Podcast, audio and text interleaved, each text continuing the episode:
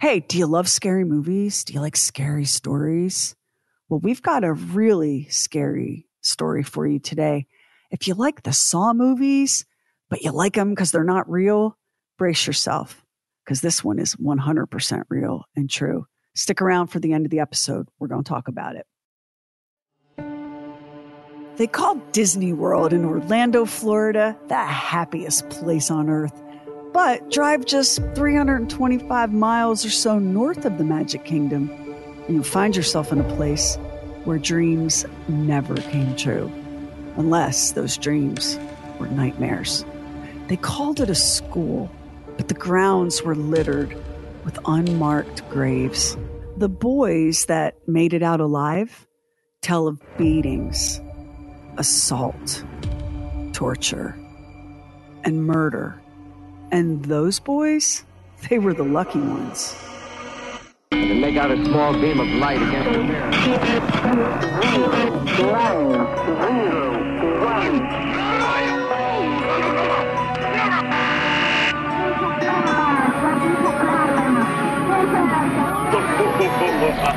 True weird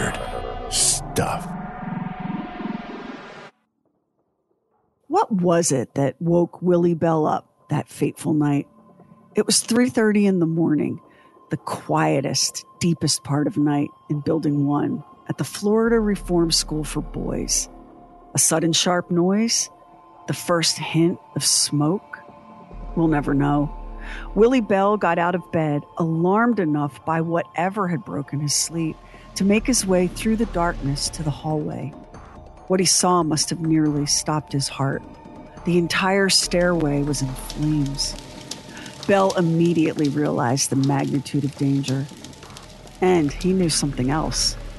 The fire escape doors were locked from the outside. Locked with heavy brass Yale padlocks. He knew that, and he also knew where the keys to those padlocks were. Because Willie Bell wasn't an inmate, he was the assistant superintendent at the Florida Reform School for Boys. With the stairway ablaze, Bell had no option but to climb to the top of the tower attached to Building 1 and then jump to the roof below. Using a fire escape, Bell scrambled down the three stories to the ground, then raced to re enter the building and retrieve the keys to unlock the fire escape doors. But now the office was burning, flames licking the ceiling, the freshly painted pine interior merrily sizzling and popping. Impossible to enter. Willie Bell took off running again, joined now by one of the school's guards, a Mr. Allen. Somehow, Bell spotted an axe in all of the chaos, and with Allen climbed the fire escape to the second story landing. Slamming the heavy axe, Bell succeeded in breaking the metal bars of the grated window to the screams of the boys trapped in the burning building. Three frantic faces hollered at Bell from the other side of the window. Hurry! R.B. Evans, a carpenter employed by the school, his son, C.M. Evans, a guard, and an inmate, a boy whose name is lost to time. As Bell wrestled with the metal window frame, trying in vain to tug it loose, inside Building 1, the floor suddenly collapsed. Somehow, by chance or by miracle, C.M. Evans made it out of the inferno, but then he raced back into the flames in search of his father. Tragically, neither man survived. When it was all over, the weak light of a November dawn revealed the charred, smoldering hulk of Building 1. Reporters described it looking like the ruins of a castle. The Pensacola News Journal reported The bodies of the victims of that awful Holocaust were removed from the bed of coals and ashes inside the walls of the burned building and placed under a tree at the rear of the building that had been killed by the fire. Of most of the bodies, nothing remained but charred lumps of flesh and bone representing the bodies and organs that had been roasted to an unrecognizable blackened mass. To say the press lacked sensitivity back then is clearly an understatement. Nearly a hundred boys had managed to escape death by clambering through a skylight onto the building's roof. Many were injured in the three story jump to the ground below. Injured, but alive. Ten were dead. The guard, C.M. Evans, his father, R.B. Evans, and eight boys, all under the age of 17. A funeral was a long time in coming for the 10 who lost their lives that night, November 18th, 1914. By the time the funeral service took place, the Florida Reform School for Boys had a new name, the Dozier School, and the funeral was in the year 2012. Rhonda Dykes watched patiently as her great great grandfather Bennett Evans was lowered into his grave at Boot Hill Cemetery on the Dozier School for Boys campus. Bennett was one of those who lost their lives during a fire in 1914. He had been buried for 99 years before being exhumed during an investigation on the school's burial ground in 2012.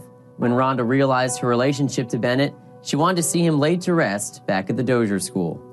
I found a picture of my great grandfather, who, which was his his son, and um, I zoomed in on on the computer and looked him straight in the eyes, and I said, "Are you sure this is really what you want me to be doing?" And a peace came over me. Yes, this is where it needs to be. That's Rhonda Dykes, interviewed by WTVY News in January 2019. Why the 98 year wait for this solemn ceremony? What did Dykes mean when she said exhumed and then reburied? And who exactly was her great great grandfather? His name was R.B. Evans, the carpenter, whose son was the guard who ran straight into the inferno in a doomed attempt to rescue his dad. Evans, along with the others killed that awful night in 1914, had been in their graves for nearly 100 years when allegations of abuse at the school led to an investigation. 51 bodies buried on campus grounds were exhumed and examined, and that process took more than four years. Rhonda Dykes made the decision that Evans should be reburied and laid to his final rest at the Dozier School. And so, as she watched on that January day, R.B. Evans was once again lowered into his grave, this time, hopefully, for good. The Florida Reform School for Boys may have gotten a new name, but no such simple trick exists to erase its legacy of violence, cruelty, torture, and death. Boys died there, terrible, brutal deaths. Dying in that fire was a mercy compared to what some of those children endured. Their broken bodies were buried on school property in what we now know were mostly unmarked, hastily dug graves. The school had acknowledged only 31 deaths, including those lost in the fire, each commemorated with a marker in the school's Boot Hill Cemetery.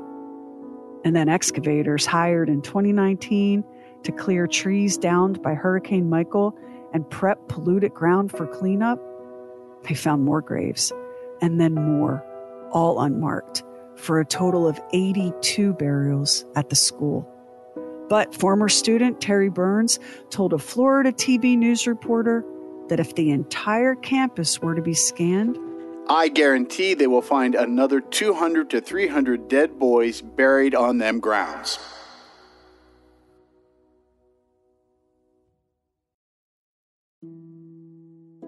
Here's the thing about digging into the box of horrors that is the history of the Dozier School.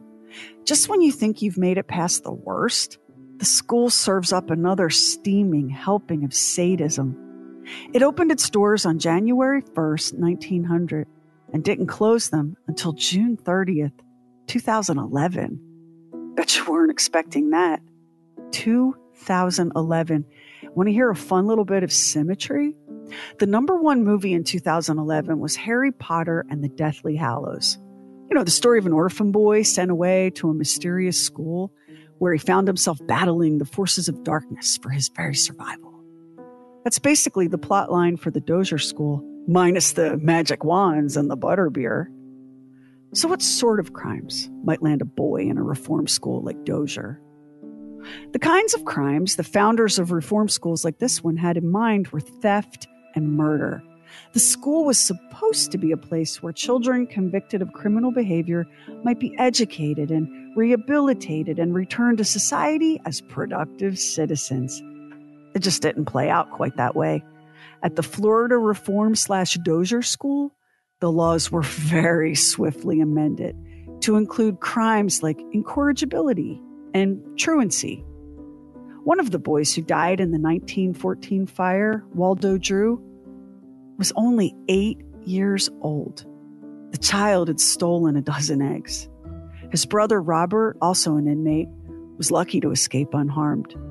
Another victim, Joe Weatherby, 14 years old, had been sent to the school strictly to keep him from falling in with a bad crowd. Clifford Jeffords, guilty of skipping school while never missing a day on his newspaper route, he was incarcerated for skipping school and then burned alive. These are the names we know. These are the boys who can be identified. The boys whose graves were at least marked whose deaths were acknowledged. These are the boys who could be mourned. Too many others simply vanished. Victims not only of abuse and murder by school staff, but of indifferent record keeping. Their bodies dumped in the woods and brushy areas on the school's 1,400 acre campus. To this day, there are still human remains found on that property that have yet to be identified. At its founding, the school was segregated and remained segregated until 1968. Building 1 housed the white boys. Building 2 housed the black boys, though they called them colored boys, and worse. Back then, the school didn't bother with niceties like calling any of the boys students. They were called inmates, and they were treated as such. The school had only been in operation for three years when the first of many shocking disciplinary measures came to light. It was 1903, and investigators found children in leg irons. The report they submitted argued that this was not a school at all, but a harsh prison for children. In fact, the stories coming out of the school were so hair raising that state investigators visited the place six different times in its first 13 years of operation. Why weren't these findings enough to spark outrage and a reform of the reform school? Well, you know what they say times were different. News didn't travel as fast as it does today. There wasn't social media to amplify a story, to make it go viral. Plus, people just weren't as focused on child welfare back then. And there was simply more trust in authority in those days, more trust in institutions. If the people in charge said everything was cool, then everything was cool. Except nothing was cool at the Dozier School. By 1920, just two decades in, multiple investigations also found evidence of boys being hired out as labor alongside adult convicts. Are you picturing a chain gang, that sort of thing?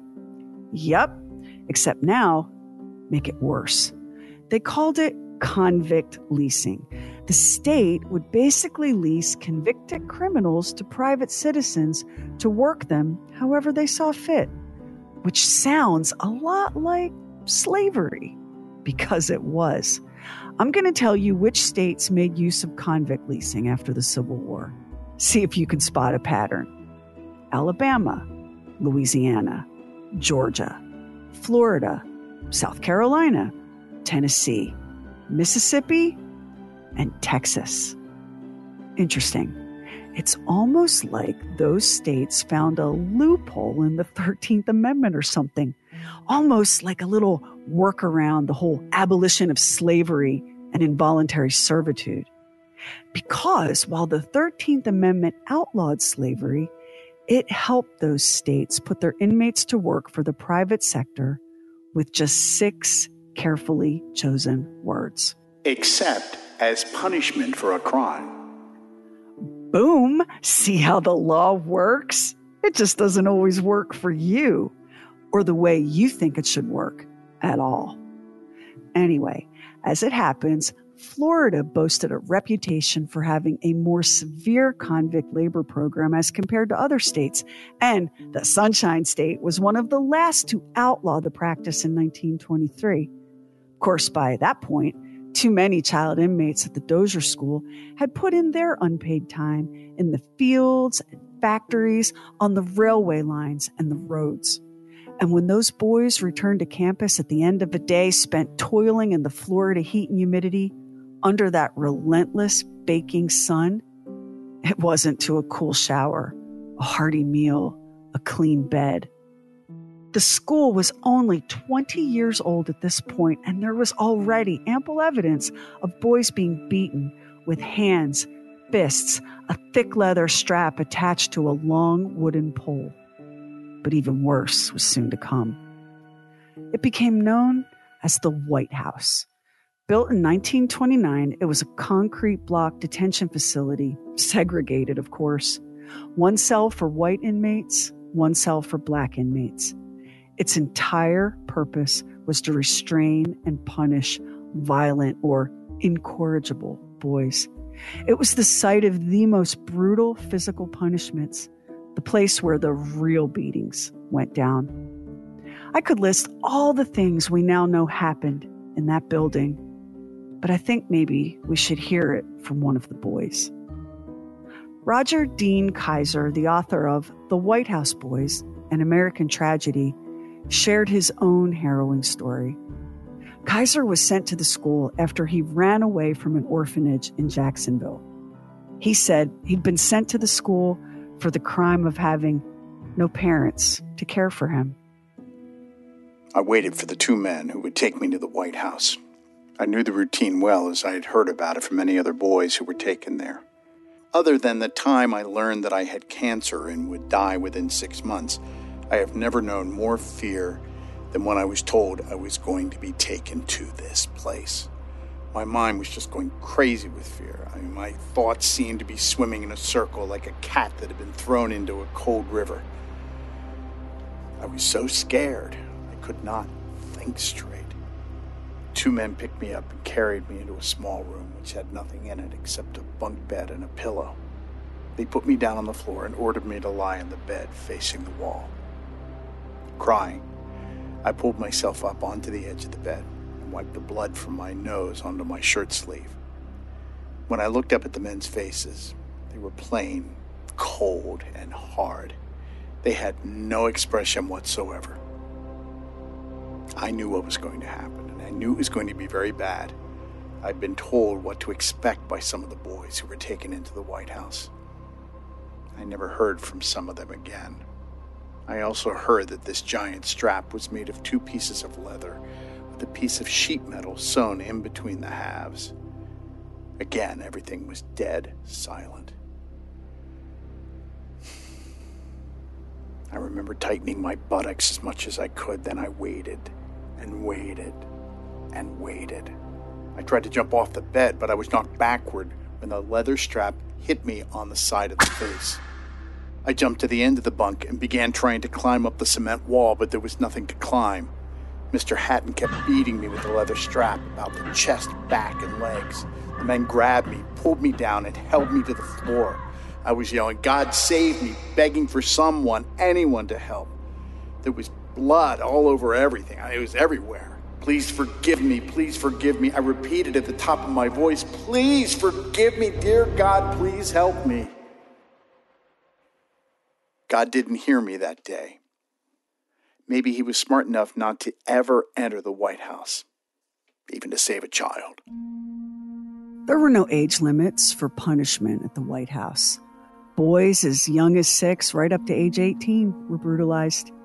Any infraction at all could land you in that cement block building.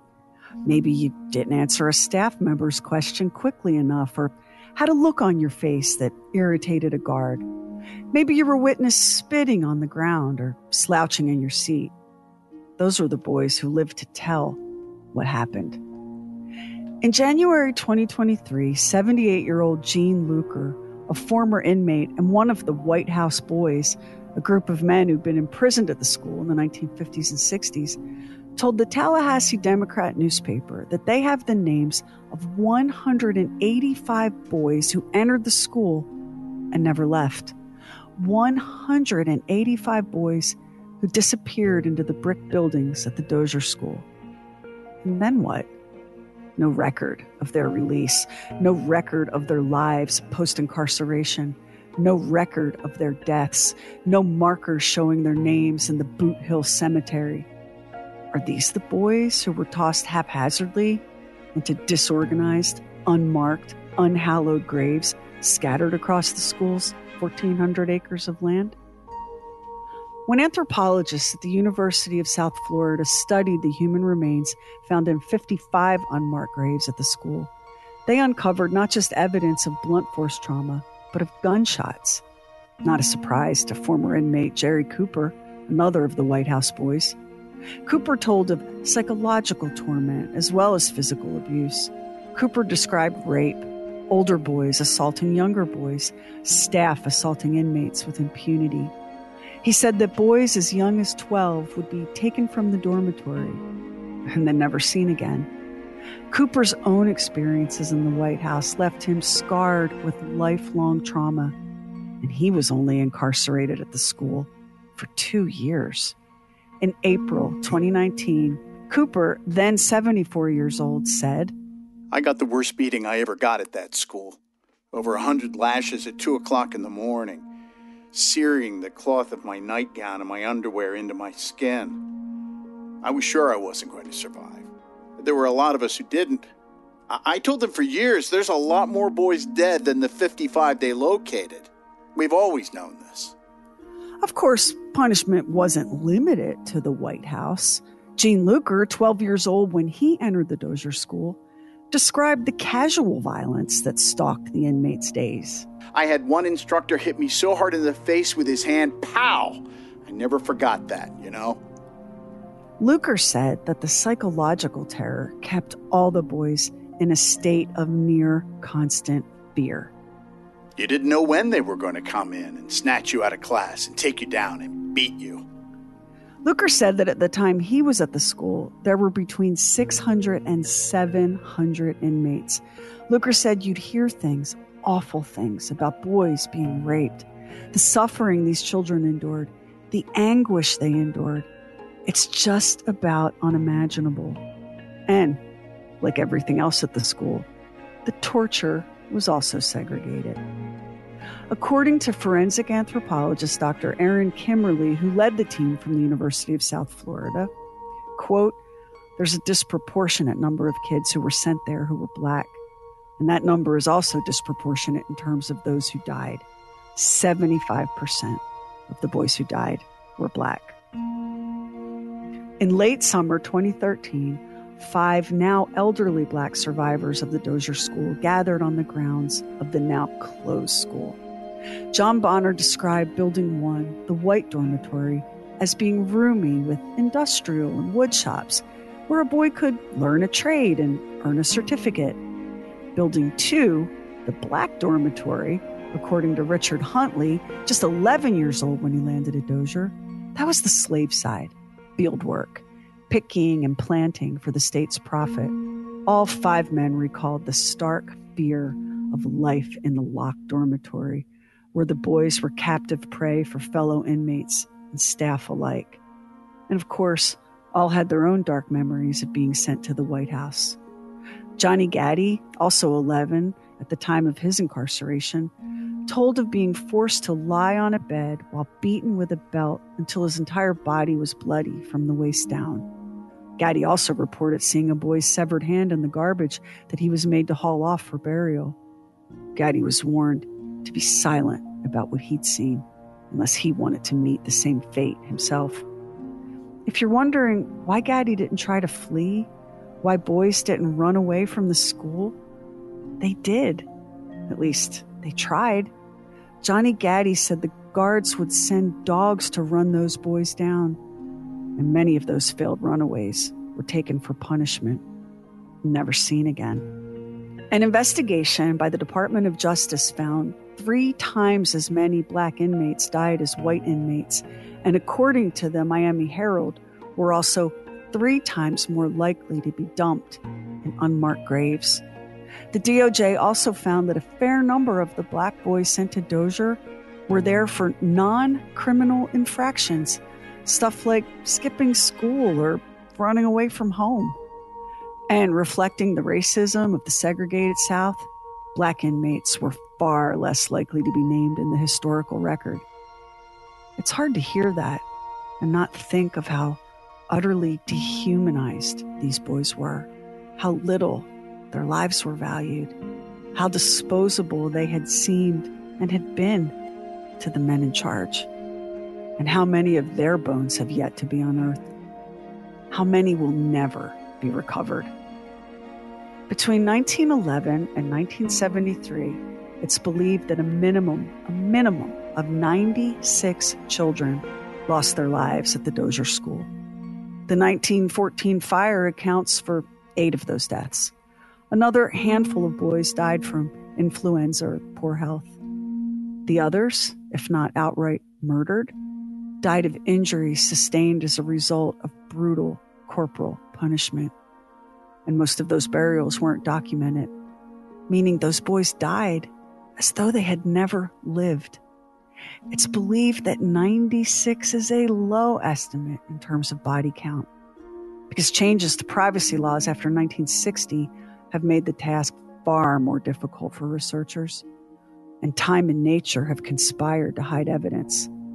Plant life goes wild in the Florida climate, and that overgrowth has made searching for signs of burials ever more complicated with each passing season. One question you might be asking is where were the families of those boys? How was this allowed to happen? It's true that some of the inmates were orphans, but even they were known by someone on the outside. Listen, many of the families tried for years to learn the whereabouts, the fate of their sons and brothers. Owen Smith was sent to Dozier in 1940. He'd run away from home then stole a car and wrecked it. His sister Ovell said that was the last the family ever saw of Owen. They wrote letters to the school, and they were eventually told that Owen had escaped. When the boy was captured by law enforcement, his father immediately went to retrieve Owen, only to be told that he'd already been sent straight back to the Dozier School. Ovell Smith Krell, her married name, said the family heard from a former inmate that Owen had been taken to the White House and then carried out to the infirmary. The boy's mother wrote letter after letter after letter to the school, pleading for information about her son. Eventually, the school replied, Condolences, so sorry for your loss. Owen's badly decomposed body had been found underneath the house. The boy died of pneumonia, the letter said. He must have been trying to keep warm under that house. Now, the occupants of the home denied ever hearing or smelling anything, but the Smith family could not prove any wrongdoing on the part of the school. By 2012, Ovell's hopes had narrowed down to a prayer that she might one day be able to bury her brother's long dead body in the family plot with their parents. Owen Smith was robbed of his humanity and life then robbed of any justice in death. Just one more boy, one more body moldering in the ground at the Dozier School. This is the part where we talk about arrests and indictments and trials and consequences for the horrors that happened for more than 100 years on those 1,400 acres in Marianna, Florida. Surely some of the perpetrators were held accountable, right? Even if many were already dead, something was done, right? This was evil on an institutional scale. You don't just get away with that, right? Right? Wrong. None of that happened. Don't you know the physical evidence of violent assault and rape has a way of rapidly degrading when a dead body is tossed into a crudely dug hole in the ground, especially when the soil in that grave tends to be acidic, as it is in Marianna, Florida. The body breaks down about three times more quickly in acidic versus alkaline soil. Then there's the average temperature in the area 68 degrees Fahrenheit, not conducive at all to preserving soft tissue. Guess that's why an investigation into the claims of abuse at the Dozier School by the Florida Department of Law Enforcement in 2010 found insufficient evidence to prosecute any former employee for any criminal behavior. I'm not sure how the state got around the problem of so many unmarked graves of so many unaccounted for boys, but they did. They found a way. The school was shut down in 2011, a victim not of its own bloody and immoral history, but of budget cuts. In 2021, then 75 year old Cecil Gardner sat in the rotunda of the Florida State House and sobbed, recounting the repeated whippings and rapes he'd endured as a young inmate at the Dozier School. Gardner, one of the White House boys, had been on the receiving end of the state legislature's 2017 formal apology for the abuses the former inmates had suffered. But the survivors, they wanted more than words. They didn't feel an apology was even close to adequate compensation for their broken bodies and broken spirits and lifelong trauma. 500 survivors demanding justice and reparations finally led to the filing of Senate Bill 482 in October 2021. That bill died. In February 2023, the Victims of Reform School Abuse House Bill 629 was filed in Florida and that one died too in committee, even with former inmates giving sworn testimony. It just didn't matter. Just like it didn't matter in 1958 when a psychologist employed by the school testified to the freaking United States Senate Judiciary Committee to having witnessed at least one school administrator beating the boys with severe blows using a 10 inch long leather strap and that the beatings constituted brutality, in his professional opinion.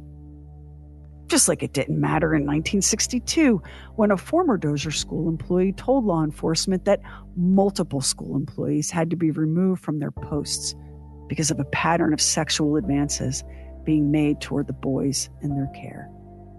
Just like it didn't matter how many graves and burial shafts were found by ground penetrating radar on the campus of the shuttered reform school. The truth never mattered at the Dozier School, just like human life never mattered at the Dozier School. In January 2023, six of the White House boys gathered on the grounds as officials unveiled a memorial in recognition of the horrific physical and sexual abuse they'd been made to endure at the hands of the state nearly half a century ago. The memorial features a courtyard with life size statues of adolescent boys, all standing in line, facing a blood stained bed. On the bed is a leather strap. Off to the side is a big industrial fan.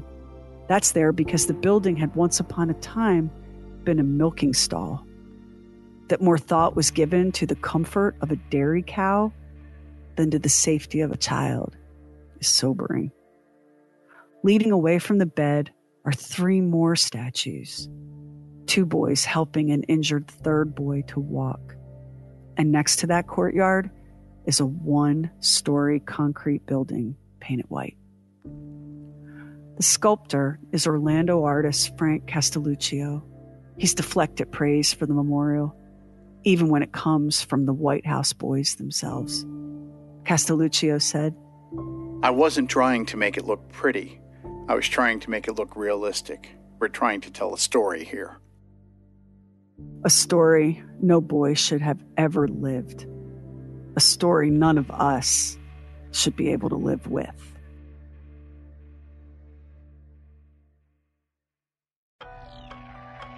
Next time on True Weird Stuff, you have to be a special kind of something to attack another person with an axe. And yet it happens all the time. And one of the most infamous unsolved crimes in the world happened with the swing of an axe on the next True Weird Stuff.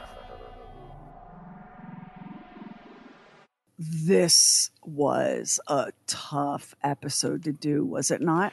Really is. I mean, I mean, we can talk about Halloween time of year and horror, but this was true horror that happened right here in this country Uh, it, it's just it's beyond belief some of the things that uh, some of the uh, young men at this school endured. You know what I and here okay, so so many things. Here's the first thing I wonder: um, what kind of human being could um, perpetrate these crimes on a child? Like, do you do you realize that absolutely no one who worked at the Dozier School has ever been held accountable for any of this? Does not not sicken you? And it's not like they didn't know what was going on. I mean, there were different points along the line. Like um, back in the 1950s, there was a, psychi- a, psychologist or psychiatrist who came forward and said, you know, there's some really bad stuff happening at this school. And it was all kind of squashed down. And I think the idea is just because somebody is incarcerated, you can do pretty much. And I get, I don't know if this is the way it was then or we're better than that now. Uh, if they're incarcerated, you can do whatever you want to to them. And because they're children, they really have no voice. One, well, one of the interesting things that you are confronted with when you're talking about a story like the Dozier School and these this whole reform school movement is um, what a recent invention childhood is, the way we understand childhood, right? Because some of the kids that were sent to the Dozier School in Florida and other schools like it, we're just focused on this one for this episode, were, you know, as young as six or seven or eight years old. And so, you know, this is a reform school. This is meant to transform these young hooligans into productive members of society. But you had little boys little boys that were sent to the Dozier School for the crime of skipping class. Like they were school truant. And so they were incarcerated in this incredibly vile and violent, punitive environment. We we don't think of children that way now, although there there are plenty in this country that would like to turn that clock back and have kids working third shift at poultry processing plants. And in some states, that is exactly what's happening. In fact, I think it was in Wisconsin, we just had a kid injured um, on a third shift in a factory because kids probably shouldn't be up in the middle of the night operating machinery yeah, in factories. But the idea of childhood is super different for us than it was even 100, 150 years ago in this country. Um, the teenager is a very modern invention. You know, it was post World War II when the teenager, the idea of a teenager was basically invented. And we just didn't think of children as people in in the way that we do now. And so we could send an 8-year-old off to be beaten and sexually abused, violated and assaulted and in too many cases murdered with no accountability what? And and the thing about this particular story is this isn't the olden times. Like the school was built 100 years ago, but it only just closed. Right.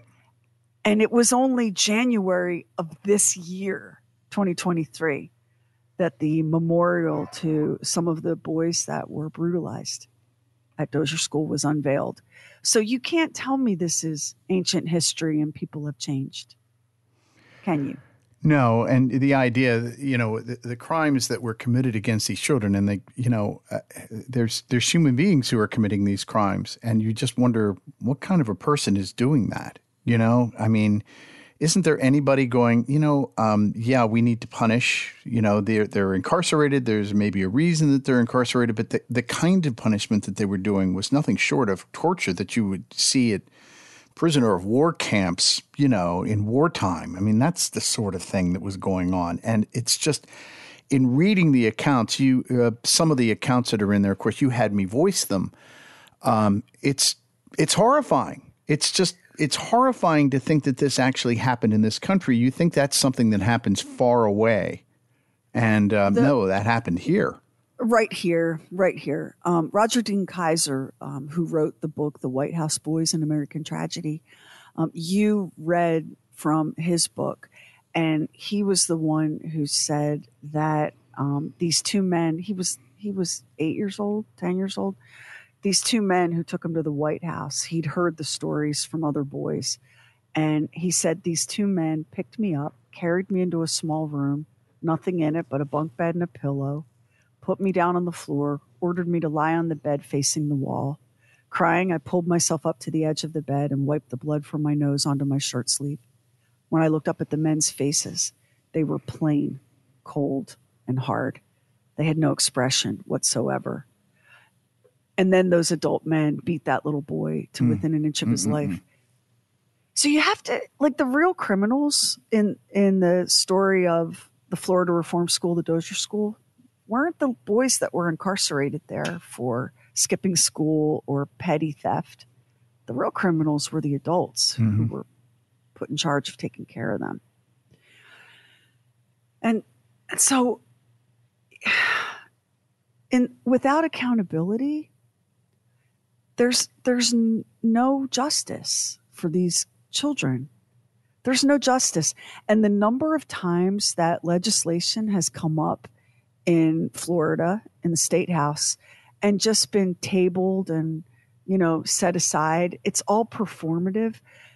What they want, what they want is for those men to die so that the story of what happened at Dozier School dies with them. Yep. And you know, that's just not that's not acceptable. It's not acceptable. And that's one of the reasons why we're telling this story in this episode. Because I, I ask people, like when we're working on um, different true weird stories, I'm like, "Do- have you ever heard of the Dozier School? Like, um, I have a really good friend who lives just outside Orlando and grew up, uh, was born, raised, high school, college, everything in the Sunshine State. Um, do you know about the Dozier School? No, I've never heard of it. Well, let me tell you a few things. Maybe it'll ring a bell. Nah, no, nothing. Nothing. So, the forces of history that seek to bury these kinds of truths is winning in this particular case. Yeah. It's winning.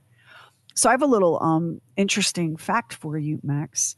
Um, if you remember in the very beginning of the episode when Building One was on fire, Right. and Willie Bell um, woke up because he heard a noise and he, he didn't know what he heard, but there was something that disturbed his sleep. And he left his room and he went into the hallway and he saw everything in flames. And he knew that the um, fire escape doors were locked from the outside with these big, old time, heavy brass yale padlocks because Willie Bell was the assistant superintendent for the Florida Reform School for Boys. And he, he was as heroic that night as anybody could have been. But what you don't know about Willie Bell, what we didn't put in the episode, is that before he became the assistant superintendent at the Florida Reform School for Boys, he was an inmate at another reform school as a child. And that experience didn't break him, it built him.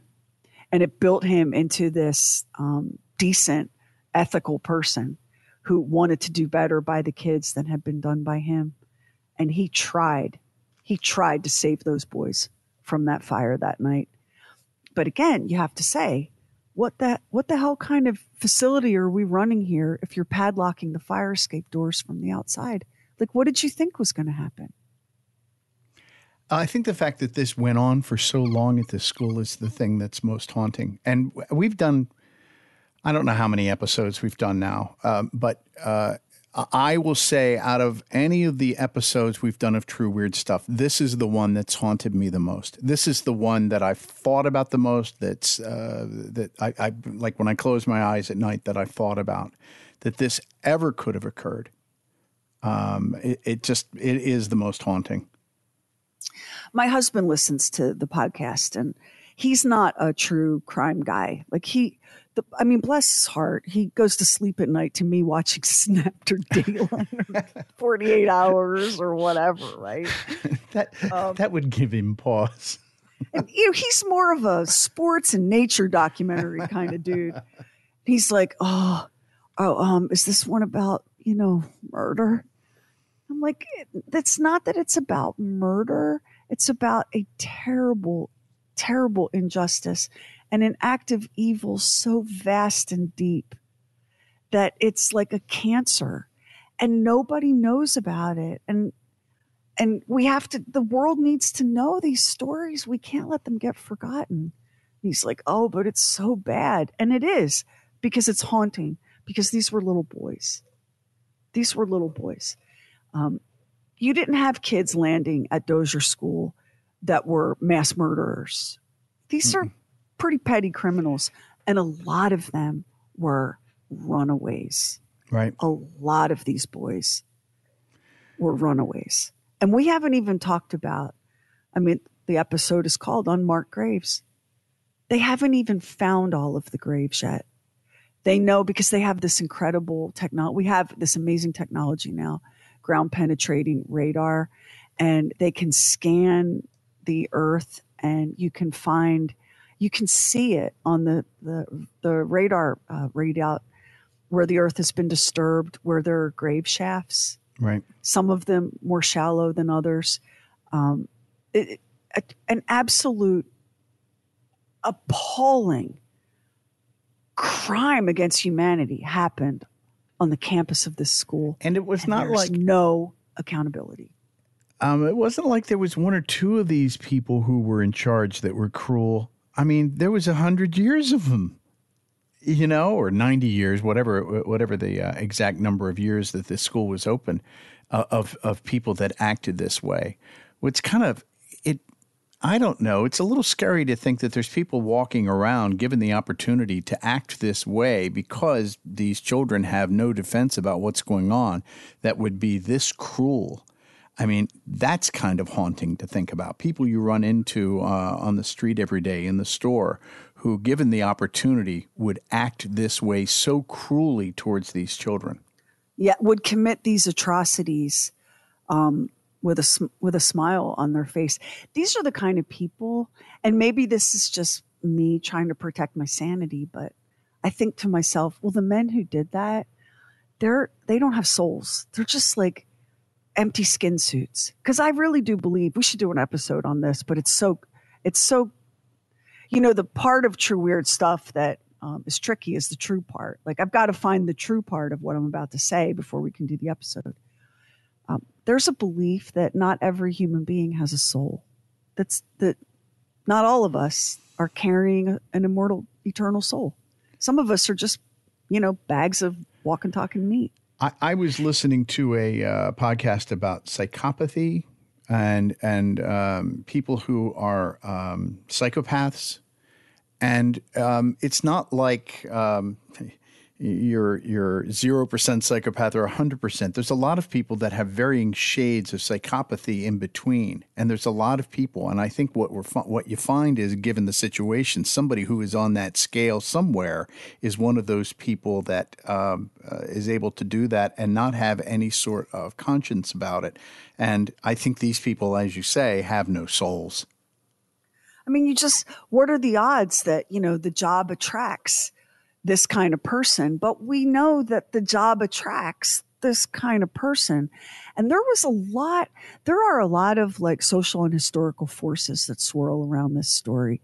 Yes, children were being beaten, brutalized, sexually assaulted, and murdered. Their bodies were dumped and discarded. But there, the, the whole issue of racism at the Dozier oh, School. Oh, and that part of it as well. Oh my God. So the, the school itself was segregated because, you know, everything was segregated.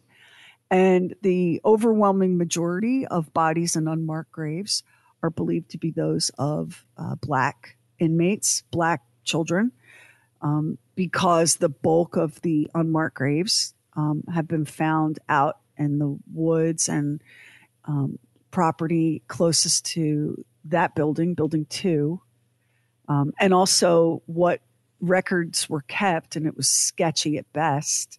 Um, we have a lot of black children coming in but never leaving. Very, mm-hmm. very twisted Hotel California situation. But then the school was also using um, something called convict leasing that we talked a little bit about. So after the 13th Amendment was passed, abolishing slavery, um, convict leasing was a little way around it. So in um, penal institutions, reform schools and prisons and jails, um, you could hire out convict labor to work the roads or the farms or the railroads or whatever. And um, Alabama, Louisiana, Georgia, Florida, South Carolina, Tennessee, Mississippi, Texas. Um, we're all big on this convict labor. And so the boys at the Dozier School were hired out to work for free for private entities. So let's say you had a farm, right? Maybe you were a cattle farmer, or because people don't realize how rural and agricultural Florida was and is. Cattle farmer, citrus, whatever. Free here comes free labor from the Dozier School.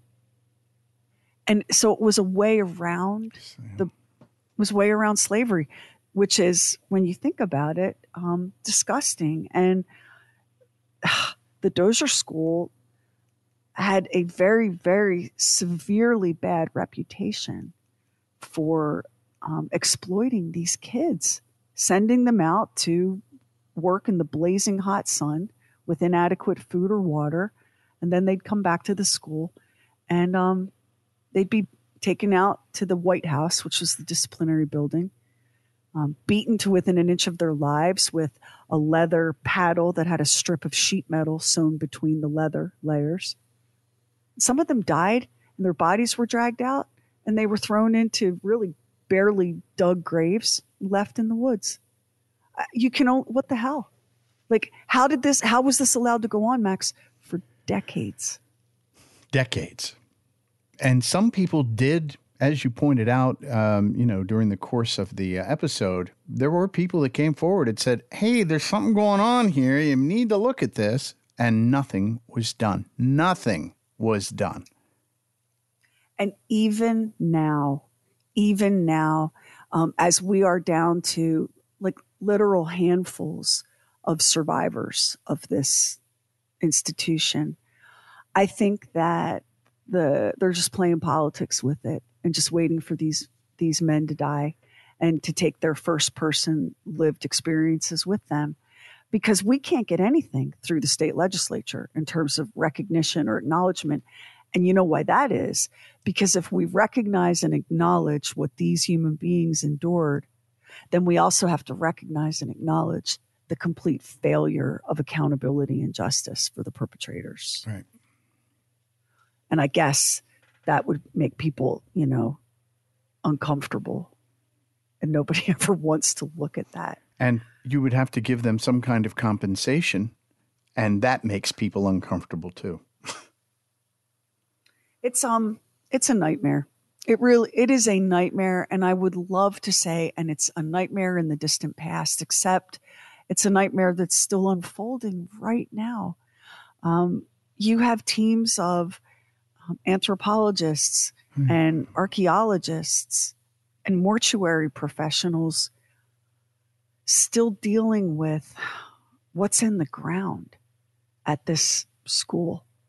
And I know that I know that we all have a tendency, it's just kind of human nature to feel a little defensive, you know, a little bit attacked. Like I can we just let the past lie? Why do you know why do we have to keep relitigating the past? That it, it happened and it's over. We should move forward. That would be great. Except the present is built from the past. And the failures of the past and the failures, the abuses, the atrocities that happened at the Dozier School, those are the bricks that we made the present out of. So, how do we go forward as a society?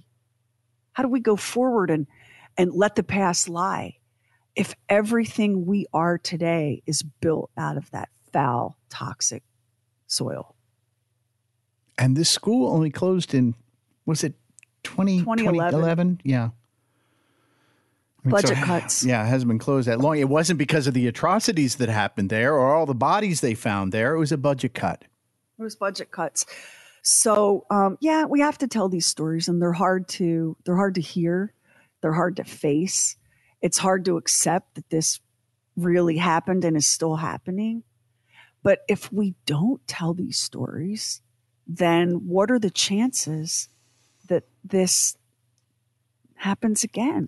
Very high, because that's the way human nature is. You you want to think that we keep on evolving with this, but but clearly we don't. Because just about the time you think, oh well, this could never, eh, nothing like this could ever happen again, then something else is uncovered, and you go, how did that happen? How did we let that happen? I just I can't um yeah, I can't. And it's a complicated thing because the history of the Florida Reform School for Boys um, reflects the very troubled history that this country has yet to deal with in terms of um, slavery, the Civil War, um, the uh, the switch from agriculture to industry to information technologies like we're all of this is happening in real time and we're we keep we keep glossing over the mistakes of the past and we're just repeating them repeating them. And in this story you see all of that playing out. You see our failure to protect children. You see our failure to deal with the horrors of racism. And and you see the failures in our government, our elected representatives to hold themselves or anyone else accountable for these atrocities because it might stop the votes or the campaign contributions from coming in. Yep. And it is, I can't think of anything more cynical than what is unfolding every legislative session around this issue and these handful of living survivors who are all in their 70s and 80s, right? Right. I mean, isn't the isn't our youngest Dozier School survivor in their 70s at this point? Well, um, I, I, you know, what's really surprising is that that school, the segregation in that school, did not stop until 1968, which Oh, really yeah. is not all that long ago. It's super late. So I guess, um, I, I, you know, as I've thought and thought and thought about this story, here's kind of where I am. Like I, I'm living right now in a moment culturally where it's all, but what about the children? We we can't let them read this book. It, it, it's so bad for the children. What about the children? At the very same time that states are passing labor laws that allow the children to work in factories in the middle of the night. The very same political engine that's like, oh, this kid can't read about Scott's two dads because that would be terrible, um, is kicking this under the table and doing nothing, nothing to actually protect the children that we're all up in arms about. The hypocrisy of it, I guess, Max, And is what makes me crazy. The hypocrisy. you distilled this down into a written podcast episode. There's so much more to this story. You could do two years of episodes on this. Yeah. Pulling this down into one um, little fireside chat, somebody could and maybe should or is in the process of. This is one of those things you could do a multi season investigative Right. podcast on what happened at the Dozier School. And I think that that might be, I can't believe I'm going to, I can't believe we're alive at a time when we need a podcaster like Sean Kipe to to shine the light on this disgraceful atrocity in the hopes of maybe righting a centuries old wrong. Isn't it crazy the reality that we're living in right now? This It is. timeline is. wild. This Yeah, it is. is. wild. So we thank you for listening to this one. We know it's a tough one, but you know the scariest stories are always the true ones Hmm. Because there's no way at the end to turn the lights on and laugh it off. No. When the monsters are what we see in the mirror, there's no way to hide from the monster. Thanks for joining us. We'll see you on the next episode of True Weird Stuff. And if you listen to us on Apple Podcast, hit the plus button in the top right corner. And now it helps an independent podcast like ours to get discovered. And we really appreciate it if you subscribe, rate, and review True Weird Stuff. Hit our website, trueweirdstuff.com, for show notes and photos and videos when we have it and bonus content. Everything True Weird is waiting for you at trueweirdstuff.com. And follow True Weird Stuff on Instagram and Twitter. True Weird Stuff is a Now Media production. Our executive producer is Anthony Garcia. The show is written and hosted by me, Sherry Lynch, along with my deeply weird director, Max Sweeten. Our equally odd producer is Carrie Bowser. Additional production by the mysterious Stephen Call. Our digital witch and social media cult leader is Heather Furr. Original graphics by Kevin Nash. Original artworks by Olivia Axlin. True Weird original music composed and performed by Jack Griffin and Zane Nash. Copyright 2023 Now Media. All rights reserved. All wrongs remembered.